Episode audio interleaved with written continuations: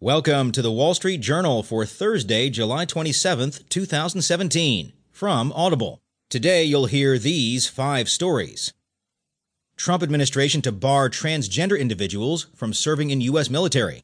Trump won't say if he will fire Sessions. Healthcare bill. What's next? The best $100,000 plus tech jobs are increasingly concentrated in just eight cities. And you want snark with those fries? No one is safe from Wendy's tweets.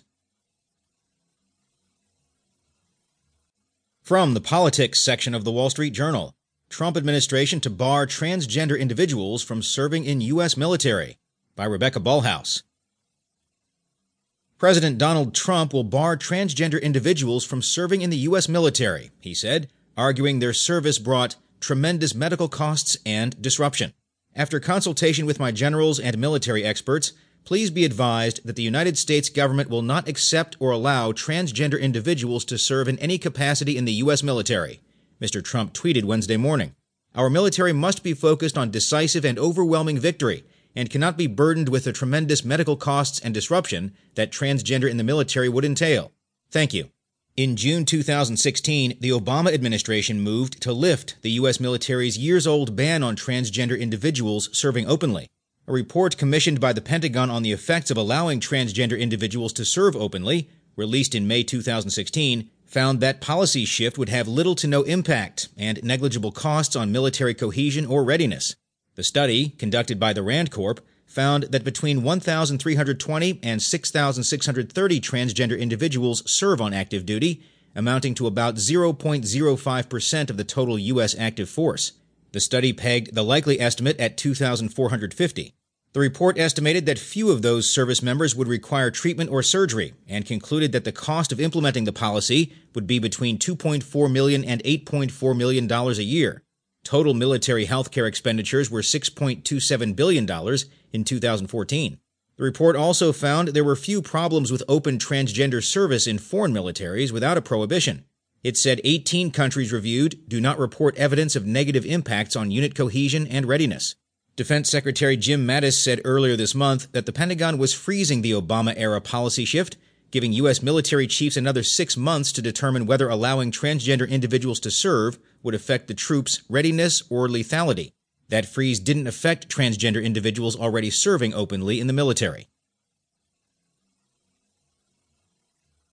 From the U.S. section of the Wall Street Journal, Trump won't say if he will fire Sessions, by Michael C. Bender.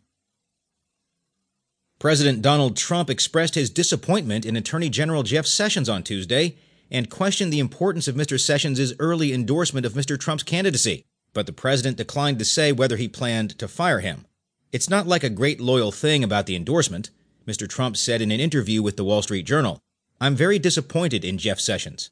Asked whether he would remove Mr. Sessions from office, Mr. Trump said he was unhappy with the Attorney General's decision to recuse himself from the probe into Russia's meddling in the 2016 presidential election. The president has repeatedly criticized Mr. Sessions in recent interviews and on Twitter. I'm just looking at it, the president said when asked how long he could continue to criticize Mr. Sessions without firing him. I'll just see. It's a very important thing. Mr. Trump said he had no immediate plans to make any other changes to his top staff. In the interview, he was joined by his daughter and White House advisor Ivanka Trump, National Economic Council Director Gary Cohn, Chief of Staff Reince Priebus, Communications Director Anthony Scaramucci, and Hope Hicks, the White House Director of Strategic Communications. Mr. Trump said he was very happy with the addition of Mr. Scaramucci, whose appointment was announced Friday. Mr. Scaramucci ordered one junior staffer in the communications office fired earlier on Tuesday as part of a campaign to stop leaks from the White House. He dismissed Mr. Scaramucci's decision during the presidential campaign to endorse two other Republican candidates before backing Mr. Trump. He said Mr. Scaramucci offered his support before he was ready to enter the race. His first choice was Trump, Mr. Trump said. I think it's important to say that. Mr. Sessions was the first U.S. Senator to back Mr. Trump, a decision that was seen as a major blow to rival Senator Ted Cruz, Republican from Texas. The endorsement came ahead of a handful of primary contests in southern states with large numbers of evangelical voters, including Alabama, Mr. Sessions' home, that Mr. Cruz's campaign had banked on winning. Mr. Sessions' endorsement came at a rally in Alabama, one of the biggest of the campaign. When they say he endorsed me, I went to Alabama, Mr. Trump said on Tuesday, recalling the endorsement. I had 40,000 people. He was a senator from Alabama. I won the state by a lot, massive numbers. A lot of the states I won by massive numbers. But he was a senator. He looks at 40,000 people and he probably says, What do I have to lose? And he endorsed me. So it's not like a great loyal thing about the endorsement. But I'm very disappointed in Jeff Sessions. Mr. Trump blamed Mr. Sessions' recusal on the Russia probe as the reason the Justice Department named Robert Mueller as special counsel in charge of the investigation. Mr. Mueller's appointment came after Mr. Trump fired former FBI Director James Comey, who had been overseeing the investigation. According to a January report from the U.S. intelligence community, Russia's interference was directed at the highest levels of its government.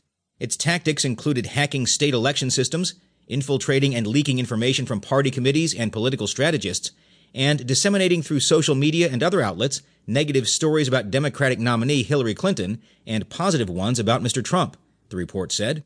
Russia has denied meddling. The investigation is